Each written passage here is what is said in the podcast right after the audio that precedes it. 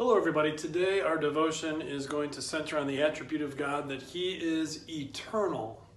And as we're starting to think about that, how about this illustration from the cathedral in Milan? I've never been there, but I read about it online. There are three gates at the, the front of the cathedral in Milan.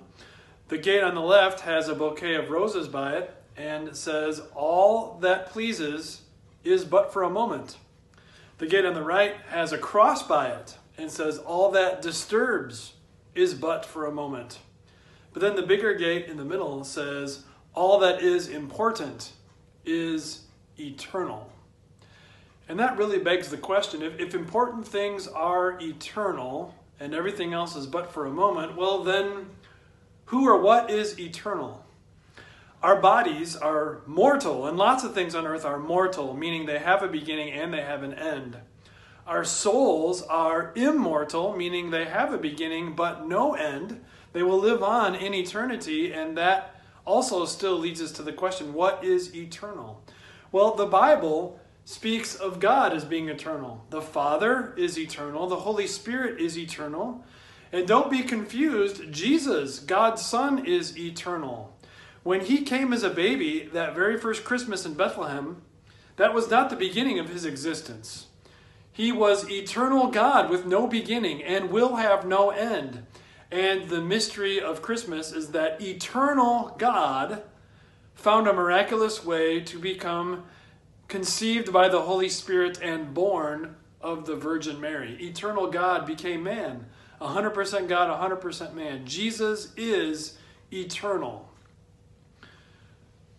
God's Word also is eternal. Those of you who have come to our church before know that one of the songs of the liturgy that we sing goes like this Your word, O Lord, is eternal. It stands firm in the heavens. And God's word tells us many wonderful things and many things that are terrifying about what is eternal. And what I mean by that is the scripture speaks of eternal life for believers and eternal punishment for unbelievers. How do you get to eternal life? The most famous verse of the whole Bible, John 3:16.